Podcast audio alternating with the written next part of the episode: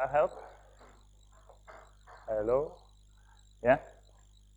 All right. Um, the goal of the message, obviously, is to, to encourage you guys to see things the way God sees things. Um, you know, there, there's a whole perspective. Everybody has a, a different perspective and stuff. And, um, you know, even on the internet and stuff, we can see one perspective from a vi- short video or from someone's comment and stuff, but it's never really the whole picture.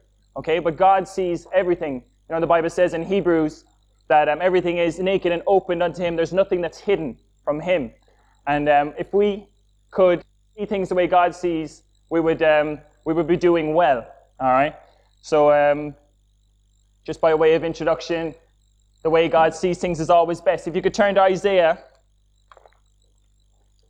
Isaiah 55. Hopefully, you know this verse well already. I'm just going to give a bit of introduction and then we'll um, read a portion of scripture that we're going to focus on and pray. But Isaiah 55, verse 9 says, Oh, wait, am I in the right one? Yeah. For as the heavens are higher than the earth, so are my ways higher than your ways, and my thoughts than your thoughts. So God's, God's ways are always superior. I mean, it's, it's, I'm stating the obvious here, okay? Um, so that's the first truth. And the second part, by way of introduction, is once you're saved, as a born again believer, we have the ability to discern things spiritually. We did not have that before. When you're unsaved, your spirit was dead, but God quickened us together with Him, and He put His Spirit inside of us. And now we have an, an ability, if we would exercise it, to see things spiritually. I won't get you to turn there, but in 1 Corinthians 2 it says, But the natural man receiveth not the things of the Spirit of God, for they are foolishness unto him. How can he know them? Because they are spiritually discerned. So obviously, the natural man, there are some things that are to, um, but for the spiritual man, um, uh, all things are open unto unto him. Okay, so when we don't make a conscious effort to see things the way God sees them, we're going to run into a lot of problems. That's why I have a life verse. It's Isaiah 26, 3, and it says, Thou wilt keep him in perfect peace, whose mind is stayed on thee, trusted in thee. And um, that's basically a life verse for me because anytime I don't keep my mind stayed on the Lord, I get myself into trouble and I have regrets and things like that. And um, perfect peace is where our mind is stayed on the Lord and we have the mind of, of God. Okay, and obviously we're told that in Philippians to have the mind of Christ.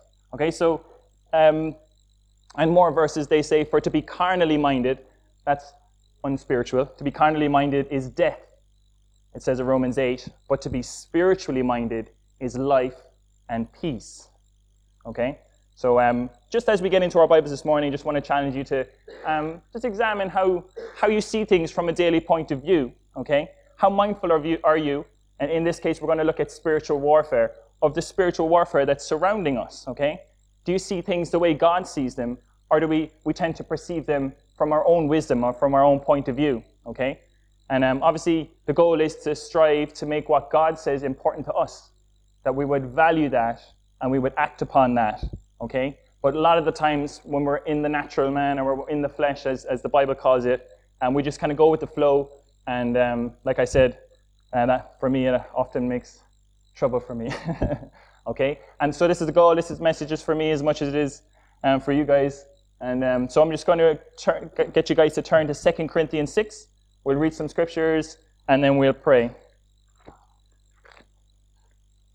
2 Corinthians, or no, 2 Corinthians, 2 Kings, my, my, my bad. 2 Kings.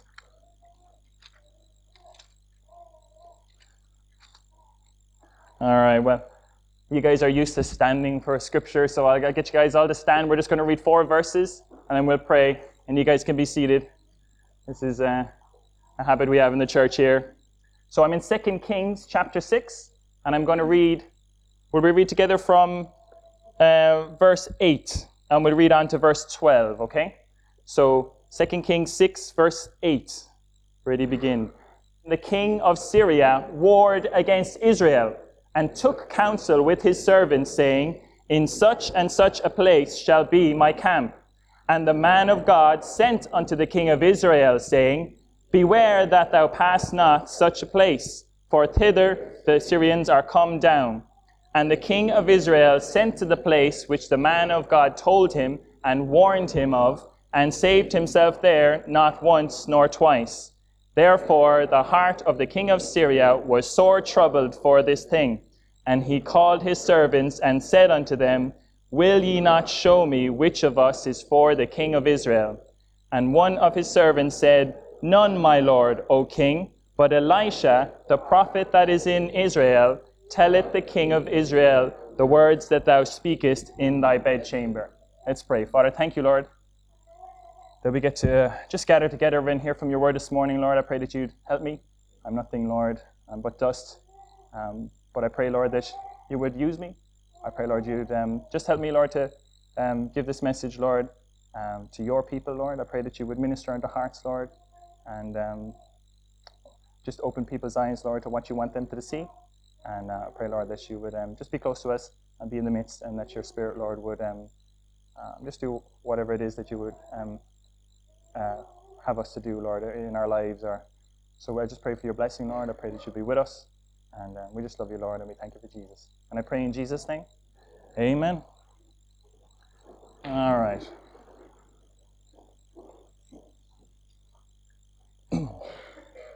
All right, so kind of just going verse by verse through this story. Um, so First point is to see the warfare. So I've already been talking to you about the fact that there's spiritual warfare. Okay. Um, anyone finds out um, just when you're trying to do anything that there's something one author calls resistance. and when you try and do something, you know, a pastor was talking about last week. Um, the good that I would, that I do not. Okay.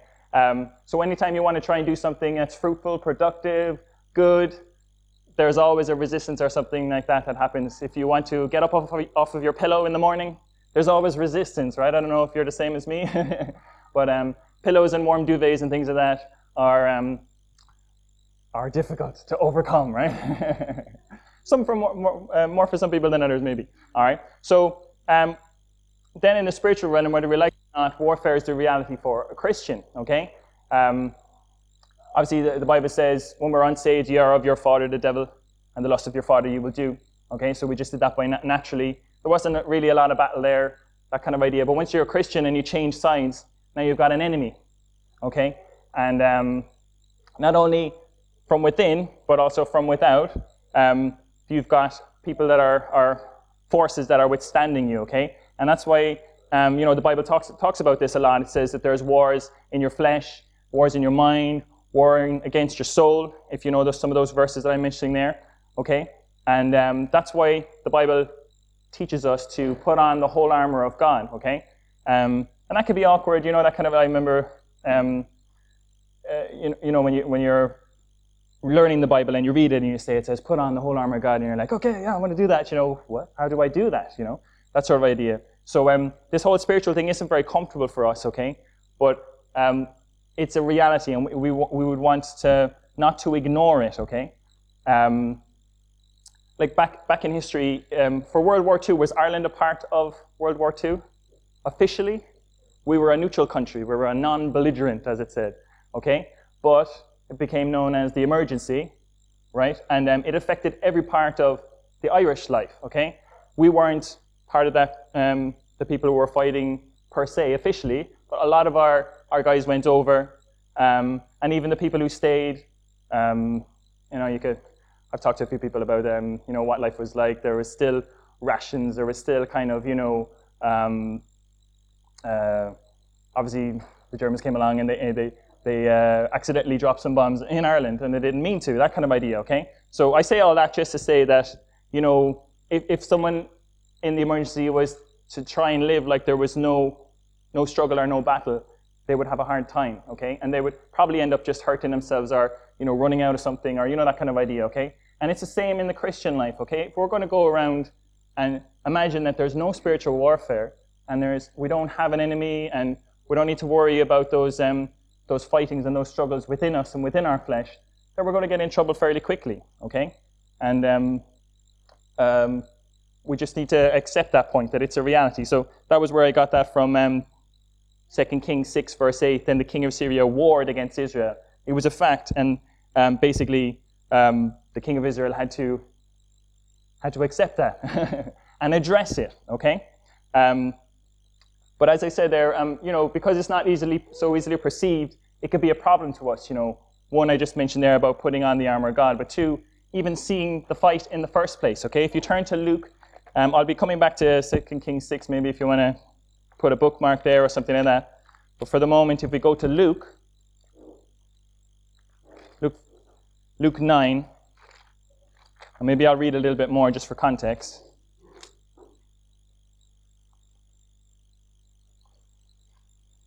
So while you're turning there to Luke 9, I'm just going to start um, a little bit early in 51. And it came to pass when the time was come that he should be received up, that's talking about Jesus, he steadfastly set his face to go to Jerusalem, 52, and sent messengers before his face, and they went and entered into a village of the Samaritans to make ready for him. And they did not receive him, because his face as though he would go to Jerusalem. And when his disciples James and John saw this, they said, Lord, wilt thou command that wilt, wilt thou that we command fire to come down from heaven and consume them, even as Elias did? And then Jesus' response here in 55, but he turned and rebuked them and said, Ye know not what manner of spirit ye are of. Okay? So here's an example here where James and John, they're just reacting in the flesh, they're just going about, you know, and, and thinking in their own mind what what what's best to do. Okay? And Jesus said, oh no, you're, you're, you're not of the right spirit here. You're not seeing this situation in the right light. And obviously, you can see the result of that is it would have been destructive if they were to carry that out. And um, Jesus is, was not come for that purpose. He was come to seek and save those who were lost. Okay? So in the same way, when we come across a battle in our home or things like that, um, we got to watch watch spirit. You know, maybe when someone cuts in front of you in the car in the car and you're on the road, got to watch what spirit you're of. um, but also, you know, um, just in daily life, like coming to church this morning, I wonder did anyone experience a bit of resistance in coming to church? Sometimes that could be the morning when the, the kids, uh, you know, they, uh, like Colin this morning, he pulled down his pot and uh, plant pot, and there was, you know, uh, soil all over the place in, in the, the dining room. And then we're like, yeah, yeah, we can fix it up. So we get the Hoover, and then the Hoover bag was actually like full to the brim. and then I text Anita because uh, we stayed in Ballincollig and she's like, no, no, we don't have any Hoover bags at all and all this kind of stuff. You know, and it's just, why is it just so much extra harder on a Sunday morning to try and get something so simple done? and maybe, uh, you know, maybe you might be distracted with something and the, the breakfast is, you know, burning or this kind of stuff, okay? Those things, you know, we could look at those things and say, you know, oh, that's just the way that happens or whatever. It could happen at any morning. And it could, okay? But sometimes there's a spiritual element. We don't quite see that clearly, but um, you'll be surprised, okay? And um, we just have to be careful, okay, because it's not just readily available in front of us. So if we're back in 2 Kings. Oh, yeah, yeah. Just as a final point, just your foundation of this whole message is to see that warfare, see that spiritual warfare. And the Bible even talks about it saying, Think it not strange concerning the fiery trial which is to try you, as though some strange thing happened to you. okay? So um, if you are, let's say, from a previous example, just trying to get a church and all that kind of stuff, don't be surprised when all this sort of crazy stuff happens and you're like, what's going on? This isn't normal. Monday morning seems a little easier, and even, though people don't like Mondays, right? so um, just don't be surprised when, um, and that's that's a trivial example, I know, and uh, things can obviously build and be much worse, but I'll get to that later. Okay, so first eight there, back in Second Kings six, see the warfare. Okay. But the next thing then is um, what we find out here as far as spiritual warfare says in verse 9 And the man of God sent unto the king of Israel, saying, Beware that thou pass not such a place, for thither the Syrians are come down. Uh, all right. Let me get this one. So, how do we address spiritual warfare even if we did recognize that it was going on? Okay? Well, the steps here, there might be a couple of different ways you can approach it. But what happened here was when the warfare or the warring began, the man of God sent unto the king of Israel, okay? And he gave him a message, okay? So um, I just have written down here listening is our first line of defense. In this case, you know, Elisha warns the king. And when you're in your Bible, or, well, especially when you're at church and things like that, or if you're with Christian friends and you're talking about maybe spiritual things, about things that are going on in your life, um, there's going to be advice given, there's going to be warnings, okay? So in this case, there was a warning given. And obviously, um, if you know preaching at, at, all, preaching is a lot of warning, reprove, rebu- rebuke, and then exhort with all long suffering doctrine. So there are going to be warnings that you're going to hear that are going to be relevant to whatever it is that you're going through, okay? So um, that's why the Bible says to be sober and be vigilant, and it teaches about not being ignorant of Satan's devices, okay? His wiles or his strategies, okay? So some warnings that we could give this morning is to, um, you know, some things um, I thought of here are don't become numb to the wonderful works of God. You know, as a Christian, I've been a Christian. Um, 2006, I got saved, and um, you know, when you first get saved, uh, I, probably people have talked to you about that, but that whole feeling of when you first get saved and everything is so fresh and so new and exciting and everything is so clear and you know you you go door knocking you're wondering why everyone isn't coming out to church. and um, you're talking to your friends and you're like, why don't you see what I see here? This is amazing, you know. You wouldn't believe this video I saw, you know, but the whole concept of creation. I've been t- taught evolution all my life, and you're just talking and talking about it all, you know, and it's so exciting. And then after a while, you know, from the reactions possibly you get from people, it all kind of just gets, oh, right, it's, is it not as special as I thought it was in the first place? Or you know, or we get used to it and we just rattle off verses, you know, for God so loved the world, that he gave his only begotten Son, and whosoever believes in him shall not perish but have everlasting life. La la la la. That's truth there, but that shouldn't be misused. That is amazing. That's amazing truth that God so loved the world, you know. Um, but as a Christian, sometimes when you when you kind of get down the road, you, you leave, you know, like in, in the case of marriage stuff, you leave the honeymoon period, that special bubble where the other person can never do any wrong, and reality hits. All right, and um, you know, what, what would we say our counsel in the, in, in the whole marriage situation? We would say, you know, you gotta, you know, like Jesus says, Revelation, get back to your first love, and you know, to um, uh, invest in, in the relationship and put some extra stuff in there, and uh, try and make it sweet again and get that fire burning again, that kind of idea. Okay. So in the same way, you know, we need to. Um, the warning is not to become numb to the wonderful works of God and to stay full of awe and stay worshipful towards the Lord. You know, um, see Him high and lifted up, and in the beauty of His holiness. It's just, you know, that's one of the reasons why we stay in our Bibles and things like that, and we stay in church, okay? And to always be grateful, okay? Because you can expect a lot of stuff, you know, when people just keep receiving, you know, we're receiving many blessings from the Lord, but you know, a lot of people can like get up in the morning and just ex- expect that to happen, like, you know, but that's that's that's rude, plainly, really, to stay grateful for the, um, the goodness of God, which leads us leads us unto repentance, okay? So that's one warning. Or don't get used to the fact that we're going to heaven. I'm kind of on the same point here. But you know, the Bible says to rejoice always. And uh, it is an amazing thing that we've even just gotten another day to spend here on earth. And the, the opportunities that we have today, we got to come to church, we got to fellowship with one another, you know, um, we got to see our families and things like that. So it's just good to stay thankful, to stay rejoicing. And um, also not, not to get used to the fact that many people are going to hell. You know, that, that for me is hard. Sometimes I just don't think like that, you know, and it doesn't come naturally to a person. And again, that's a spiritually discerned thing. Um, but I remember when I was first saved, everything was, you know, it's just so amazing to see. I was um, sitting somewhere with um, Ruth's brother Joel, and I was like, we were, we were sitting having McDonald's and looking out over this big area. And I said to, to Joel, I was just thinking about it, and I said, you know, how many of these guys do you think are saved, you know? And Joel is eating his burger. He's like, what? You know, are you thinking about it, you know? Or, do you want some more ketchup, you know? this kind of stuff. That kind of thing, you know? But um, that, you know, we're, obviously, if I start talking about food, everyone's saying, you know, oh, yeah. Um, but the spiritual things are just not as readily understandable or experienced. And it's something that we need to exercise. So um, just, just a few warnings and things like that. Um, and uh, in this case, in warfare, uh, uh, it would be silly not to say don't try and fight sin and Satan in your own power, okay? Because the Bible says, without me, you can do nothing, all right? And um, believe me, I've tried. I'm sure some of you have tried to, to fight sin and Satan in your own power. And um, it's painful and fruitless.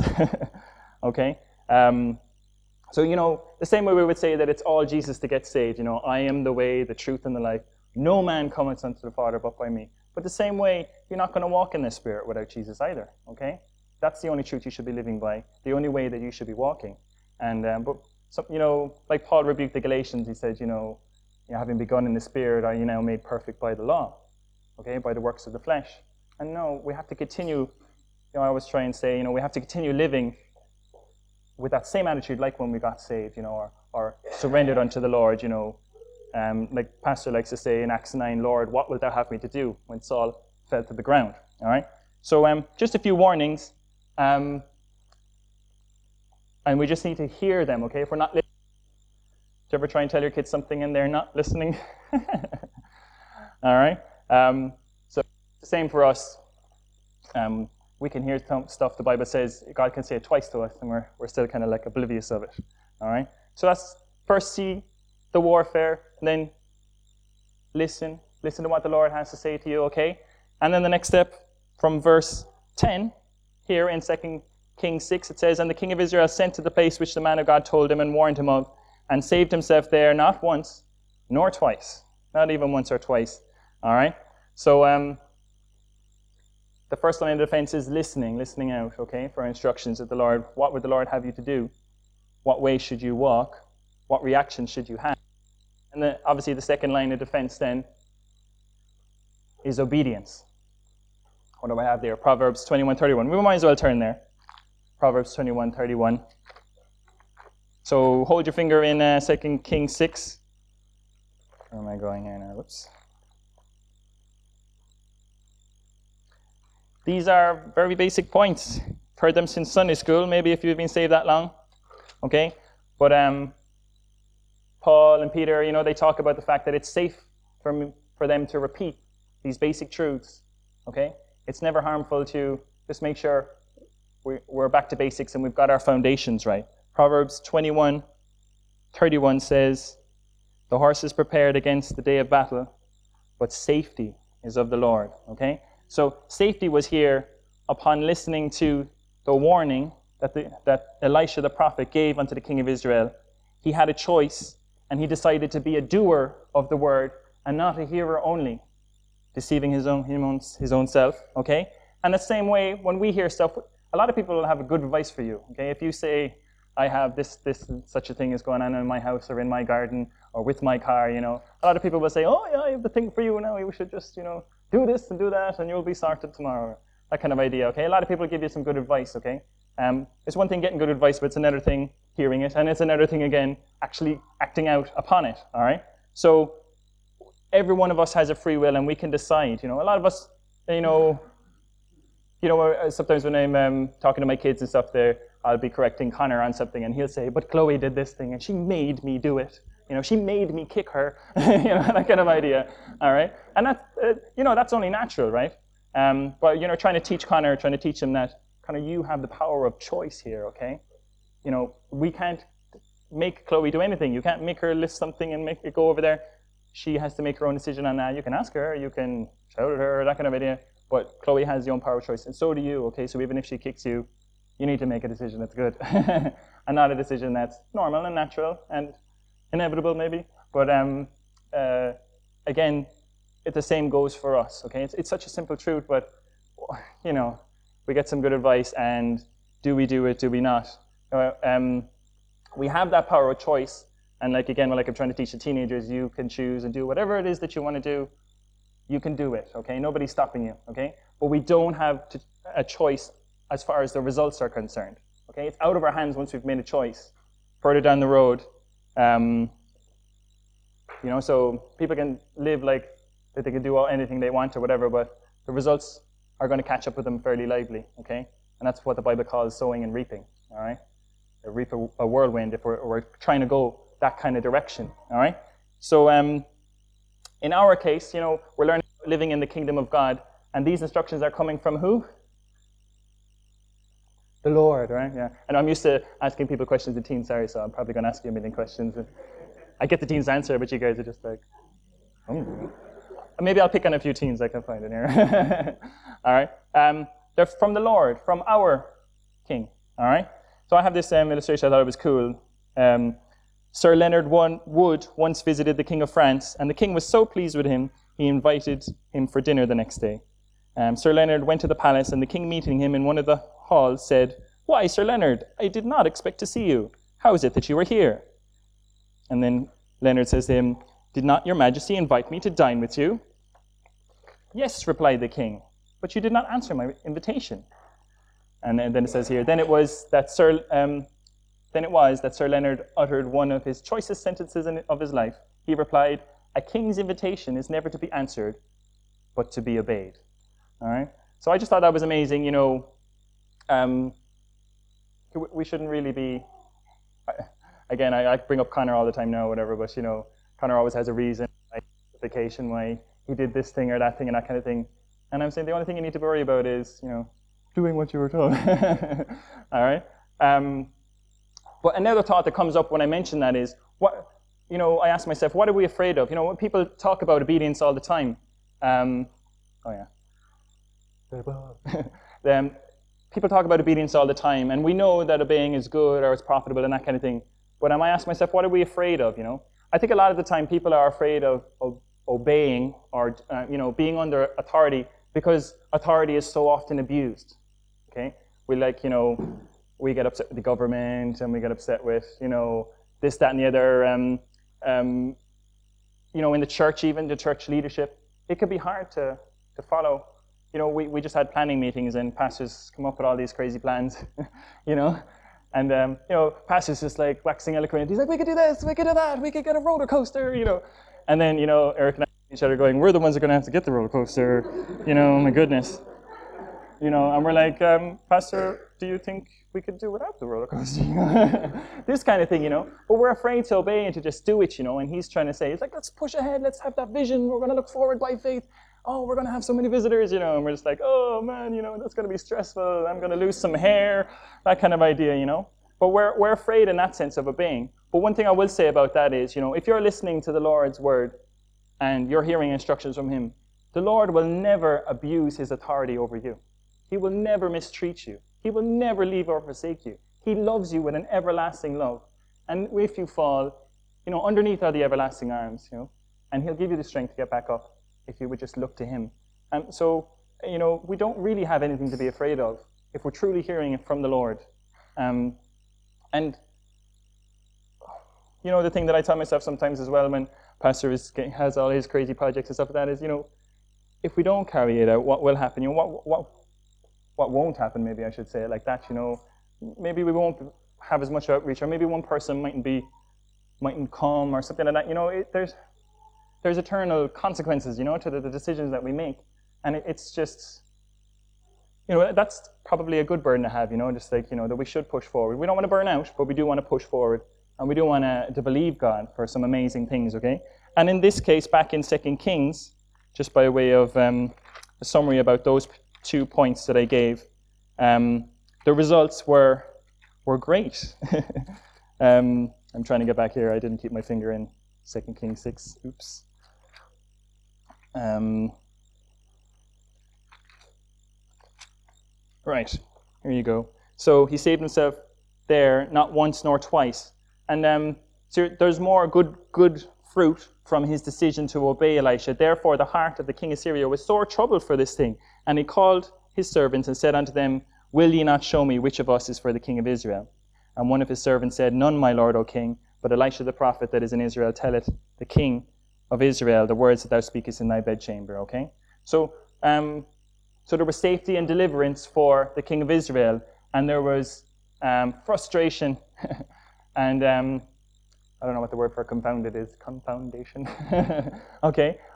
The enemy was confounded in that sense, okay? Um, so that's why the Bible says things like, Submit yourselves, therefore, resist the devil, and he will flee from you. So it's better for the devil to be confounded and frustrated than for us, right? Who would you rather? okay? But a lot of times, you know, yeah, we uh, bring it upon ourselves, okay? So the concept of warfare, okay, does, if, if you did all that, you were listening and you're hearing instructions and you're doing blah, blah, blah, does that mean that you'll have no problems? No, no, all right? so here um, in verse 13, the devil says, well, if I, if, well, this is the king of Syria. I'm saying that he's a, a shadow or a picture of of our enemy, um, the devil, okay? So he says here, and he said, Go and spy where he is, that I may send and fetch him. And it was told him, saying, Behold, he is in Dothan. Therefore sent he thither horses and chariots and a great host, and they came by night and compassed the city about. Okay? So obviously in your battle, and you take a shot, and you miss the guy that you were aiming for or whatever, you know, it's not time to pack up your gun or whatever and, and um, get boots off the ground and go home, that kind of thing. It's just time to do something else, okay? So the same way with the devil, just because you overcame, you know, at 9 a.m. one day and you made a good decision, right? Remember about the pillow, you got up or whatever it was? Should be earlier than 9, right?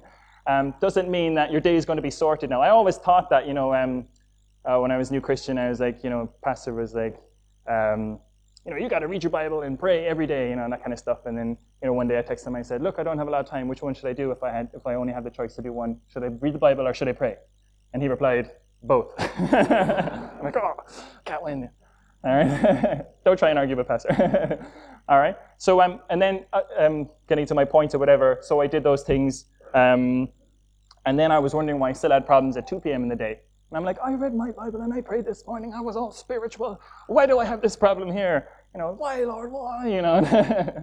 um, and it, you know, it, it's kind of silly. I was just ignorant to the fact that you know, if you're in warfare, just because you're not shot at at nine doesn't mean you're not going to get shot at at two. that kind of idea. Okay. So the devil here is like, okay, well, that avenue didn't work. Let's try a different strategy. So he's going to try and cut off the source of intelligence. You know, intelligence is so important. Um, the CIA, you know, we all hear about these guys or whatever. So if, if we don't have good intelligence to act upon, you know, countries make bad decisions and that kind of thing. So in this sense, if we're not getting those instructions and things to be able to heed or obey, then um, we're going to be in trouble, okay? So he's trying to cut off Elisha from being able to get those messages to um, um,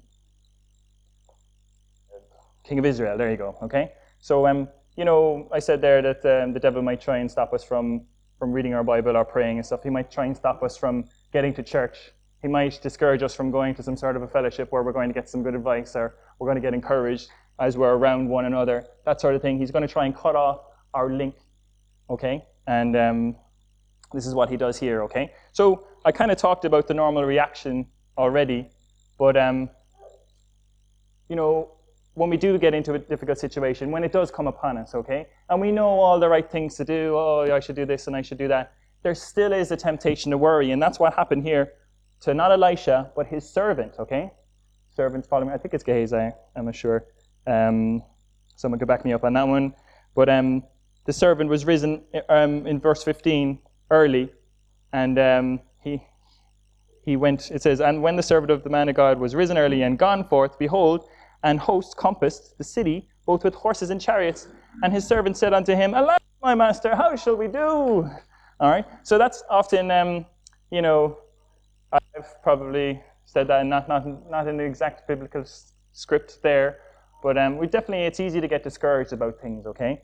Um, and I was thinking about that, and I was like, why do we love all these stories? We love, I love um, stories about um, insurmountable odds and facing impossible situations. You know, when we read books about it, I was that guy in World War, it was a World War II or something, and he got, um, he became a POW of the Japanese. He was like an Olympic runner or something. Do you remember that story? Anyone know what I'm talking about?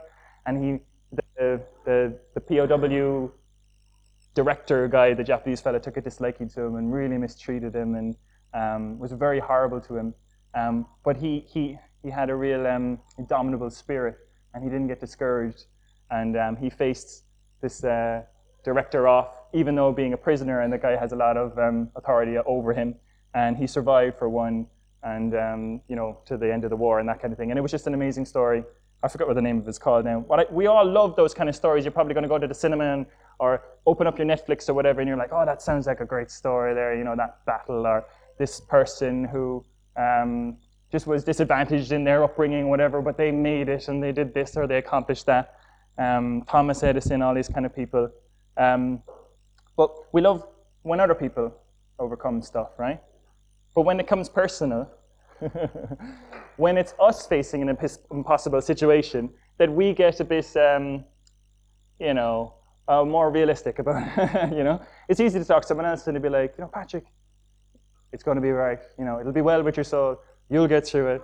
Just keep praying. Maybe fasting. I don't know. But, uh, you know, and then we get to walk away from that problem and go home, right?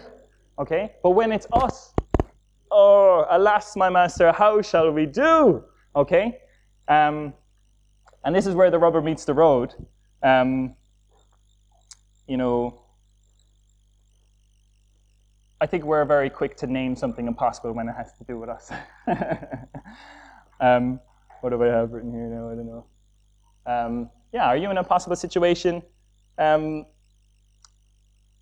I'll go to this verse. You know, I've already kind of said, you know, it's easy to read about someone else. But this is Paul's mindset going into an impossible or perceived impossible situation in 2 Corinthians 12. I'll start in verse 9, and he says, um, just while you're going there, I'll read verse 9. And he said unto me, This is Paul begging the Lord three times to get a thorn, remove that thorn that he had in his flesh. Okay? And um, the Lord answered, My grace is sufficient for thee, for my strength is made perfect in weakness. Most gladly, therefore, will I rather glory in my infirmities, Paul says, that the power of Christ may rest upon me. Therefore, I take pleasure, pleasure in infirmities, pleasure in reproaches, pleasure in necessities, pleasure in persecutions, in distresses for Christ's sake. For when I am weak, then am I strong. All right. Um, so this is the kind of mindset we need to put on, um, and it's a it's a mindset of faith. You know, who, who are we trusting in? We're trusting in the Lord God, and there's nothing impossible for Him. Okay, and I know we tend to justify that then we're like, nothing's impossible for Him. But does He want this for me? Like this answer that I want, does He want that for me? Or I know He's going to answer me, but what if He says no and this kind of stuff? And we have that struggle, okay? And um, you know, when we're facing an impossible situation, then um, you know, a lot of people they tend to turn to other things. They they um, they can't face life, you know, without some sort of a stimulant or some sort of a, um, a pick me up, or they they're afraid to face life without a certain person. Um, you know, but Paul says, you know, when I'm when I'm in that place where I'm so weak and I'm just hurting and stuff, and he says, I take pleasure in that because that's when I can turn to the Lord and know that He is looking after me. He's never going to leave me. But He's able and he, he can do those things that I know I can't do. Okay, and He can look after that situation and turn the heart of kings and do amazing things. You know, like uh, I was talking to Ruth about this. Um, you know, a lot of the impossible stories that I was talking about there, in the end, they're not really impossible be- because someone overcome overcame them um, with their own strength. They were just unlikely, unlikely victories and that kind of thing. Okay, but I found that the only impossible stories that I've read really are stories in here. Okay, and why do I say that? Okay, um, the impossible stories are here are, are literally impossible for man to do. Man cannot save himself. That's an impossible situation, like genuinely impossible there's no chance, no ratio, no one in one million, one in two billion chance that that's going to happen. It's just impossible. But the things that are impossible with men are possible with God. Okay, and that's why we're trusting in a great Savior with a strong arm who wants to show himself strong in your life and in mine. Okay? And so the temptation is to see by faith, or to see by sight, but I'm reading ahead of it here. Instead, we need to see by faith. So we've got a cool contrast here. The servant, alas, my master, okay? And Elisha, he's not worrying. Let's read here in um, verse 16. He says, And he answered, Fear not, for they that be with us are more than they that be with them. Okay, so he promises or he assures his servant that everything would be okay. And um, like Paul, he says, you know, I just believe God, you know, so it's going to be okay. Remember when he was facing that ship um, the ruin of the ship was going to sink and that kind of stuff, and everybody was worried for their life. And he stood up and he said, you know, he's heard from the Lord, and that nobody's going to be harmed. Everyone's going to be okay because God is God is going to look after the situation. Um, so, um, so we need we basically just need to see with those eyes that the Lord sees with our situation. Okay. Um, another example here I have. Um, it says here, according to the theory of aerodynamics and as can be readily proven by wind tunnel experiments, the bumblebee is unable to fly. this is because the size of its wings in relation to the size of its body makes flying impossible. But the bumblebee, being unacquainted with these scientific truths, goes ahead and flies anyway and gathers a little honey every day. I thought that was nice. All right. Um, so talking about truly impossible situations, you know, even in my own life, I could ask my sister, you know, before I was saved, did you think that I'd ever come to church? No, yeah. That was an impossible situation, you know. Or, um, you know, I wonder, Dad, do you do you think that there was times in your life when you thought you'd never be free from drink?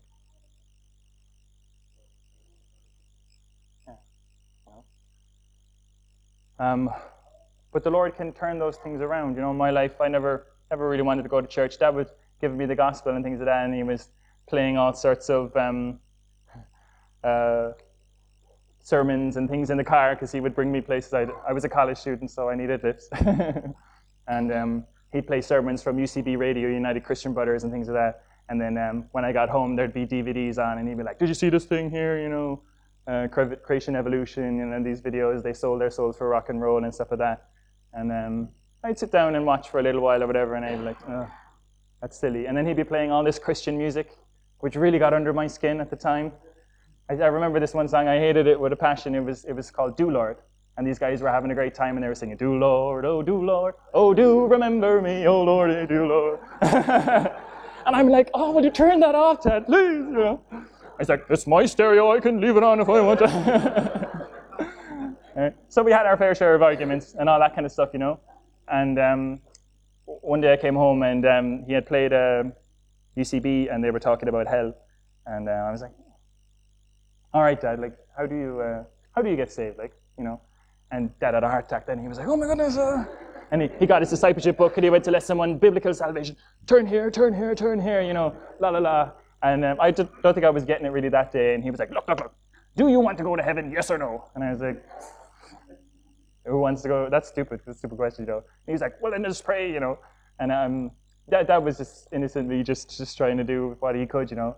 And um, I prayed, but the next Sunday then, I jumped up in the morning or whatever, and um, I was coming out of my room, and he's coming downstairs. He was like, John, you want to come to church this morning? And I was like, no. and then dad was like, ah, oh, you know. Um, so, but that was that was a that was a close call. You know, the fact that I was asking questions, it was starting to turn. You know, and it wasn't for another while later then that uh, basically it was a Christmas, and um, uh, Dad was staying encouraged anyway, and he was like, "We're not going to a Catholic church this Christmas because we're not Catholic." and he was like, "We're going to go to the Baptist church. Come on, come on." You know, I'm like, "Oh, fine. You know, I'll go to church because it's Christmas, and you know, how can I open presents without going to church? You know, that would be rude." so I went. You know, and Pastor was preaching here, and he was preaching about um, spiritual warfare. Funnily enough, and um, I just thought it was the best thing ever. I was like, "Oh, that was really interesting." You know you know, pastor teaches at a college level and he just puts out all the scriptures and he's like, oh, you know, read it and weep, you know, if you have a different opinion to what the Bible says, you know. And I just had to come back, and then I took away that very same discipleship lesson with me. I was living in Ennis at the time, went up, and I went through it at night, one of the nights in January, and um, I got to the end, you know, are you saved? Yes, no, circle, one, you know. and I knew, I knew at that point that it was a no. And the Lord had me, the Lord's Spirit was there, and, um, you know, I knew that I needed to be saved, and that's when I cried out to the Lord to be saved.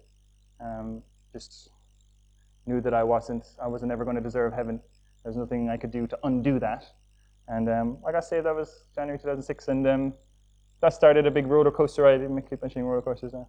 Um, uh, I started coming to church. I would drive down from Ennis every weekend, and then eventually I said, ah, I don't want to live in Ennis anymore. I'm going to be closer to the church. And I went to men's camp and uh, missions conference, and Buddy Blanco came over, and it was just amazing, amazing start like that. You know that whole honeymoon period when you first get saved. So, um, you know, I say all that just to say, you know, um, as I said already, it says in Luke 18, the things which are impossible with men are possible with God. Okay, and I don't know what you're going through, you know, um, but the Lord does. The Lord knows, and you know, it's not as if, um, it's not as if He's not thinking about it, if you know what I mean by that, or working working through your situation. All right. But you know, a lot of the times we just don't sit still and we don't let him work. You know, um, we tend to try and fix it ourselves, which, you know, is uh, unfortunate for us. okay. But um, look, I, I just wanted to um, kind of just spell out what I learned from Second Kings six. Okay. So the whole foundation, that's why I have this brick here. It says acknowledge spiritual warfare. You know, just just try. You know, and um, well, I suppose, you know, in, in, in your spirit, you're going to be able to perceive, as you walk with the Lord, you're going to be able to perceive struggles, resistance, trials, and things with a different light as you're in your Bible, as you're going to church, that kind of thing, you know, as you just have a, a mind of prayer, as you're just going about your day, okay? And if, if you start with that, you can build upon that then, like we were learning, you can defend yourself. So there's two lines of defense and two lines of offense, it looks like. Um, defend yourself by listening for instruction, okay? So, you know, you know the whole thing they say knowledge is power. Yeah, it's one step, okay? You do have to know, okay? How shall they hear the gospel, you know? How shall they know that they need to be saved? You do need to know, okay? But you do need to defend yourself by obeying. You do need to act upon those things that you hear. There's no point, you know, knowing that you need to get saved, but just not going about it or not saying that. Maybe, maybe not. I don't know. You know, that kind of idea. That's not going to help. Going to help you. It's not going to help anyone. Okay? And then you fight by faith. You fight by putting on that mindset that Elisha had. Elisha saw the same thing, very same thing. And his Twitter comments and his Facebook posts and stuff were totally different to how the servant saw the situation. Okay? One was fake news, right? um, so there's a perception there, you know, and through God's word, through prayer, through just communing with God in your spirit, you can see things that other people don't see, um, that aren't visible physically or whatever, but are that are true. Okay, and you can also fight by prayer. I don't have time to get into this, but obviously, if you keep reading the story, verse 17 it says, "And Elisha prayed." Okay, and that was that was how he. You know, it, it says when you put on the whole armor of God, it says in verse 18, praying always with all prayer. Okay, um, so he actually fought by prayer, and he kept praying through the situation and long story short, the, all the guys were defeated and they ended up in the middle of Israel. And um, again, that same, uh, a similar scripture to Luke 9 when, uh, when James and John said, Shall we, smite, or, um, shall we command the fire come down or whatever? When Elisha brought all the bad guys into the middle of Israel, then the king of Israel said, um, Shall we smite them, Father? You know, and um, he was like, No, no, give them bread and water to drink and send them back home. But um, so there was a different battle going on there. And um, Elisha, you know, Elisha wasn't really any special person. He's a man of like passions, like as we are. We expect him to do all these wonderful things, right? Because we read it in the Bible and it's so easy and it's him and it's not us. But he had the same flesh we had, we have, and um, he accomplished many great things. And so those things that you feel are impossible in your life, you know, they can be possible through the Lord, if it be His will. All right. So that's basically what I learned from this. Um, I hope that was an encouragement to you guys um, definitely was cool to to look at it and to to see where I'm falling short with these things or where I need to work on. You know. So if you guys could just stand, I'm just going to pray, and um, we'll finish up.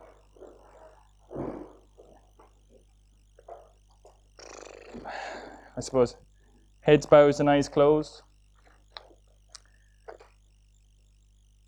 Know, I, I guess, guess I just have to ask you, how is your spiritual sight?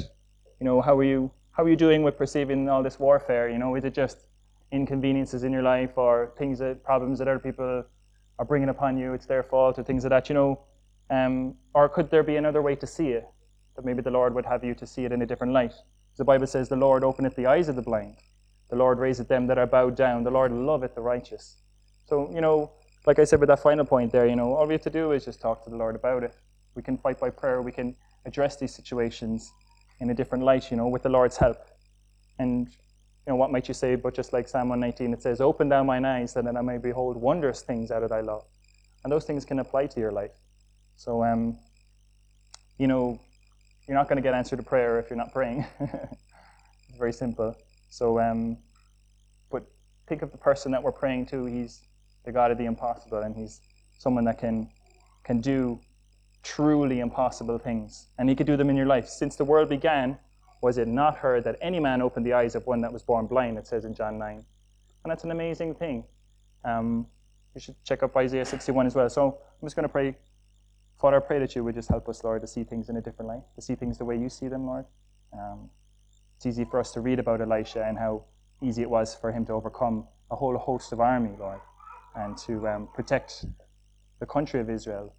But um, when we try to turn those truths around and put them into our lives, Lord, you know, how easily do we get discouraged about the, the troubles that we face in our lives, Lord. So I just pray for uh, if there's anyone here that isn't saved, Lord, and I pray that you would just um, help them, Lord, to see that they aren't saved, to acknowledge that, Lord, and to um, also see that um, Jesus is the only way, Lord. That his arms are outstretched, Lord, and whosoever will, he invites to come, Lord. Um, and he can make them alive, Lord, inside, who were previously dead. And he can uh, reserve a home for them in heaven. And he can do many things, Lord, that we can't do. Um, I pray for those who are going through a trial. Um, pray that you, Lord, um, they will come to you for wisdom, listen for instruction, Lord, and uh, with a with a heart to obey as well, Lord. And I pray, Lord, that you would just um, give them reassurance as well that you're with them in the trial. And um, let's pray, Lord, for anyone who might be just a little hard-hearted, Lord. Maybe um, there's a sin we know we're holding on to, Lord, that we can't seem to let go, Lord. You can do the impossible. And um, you can give us a soft heart, Lord, a trusting heart, just to believe you, knowing that you're not going to um, abuse us with your authority. You're not going to mistreat us, Lord. You love us very much. And um, you just want it to be well with us, Lord.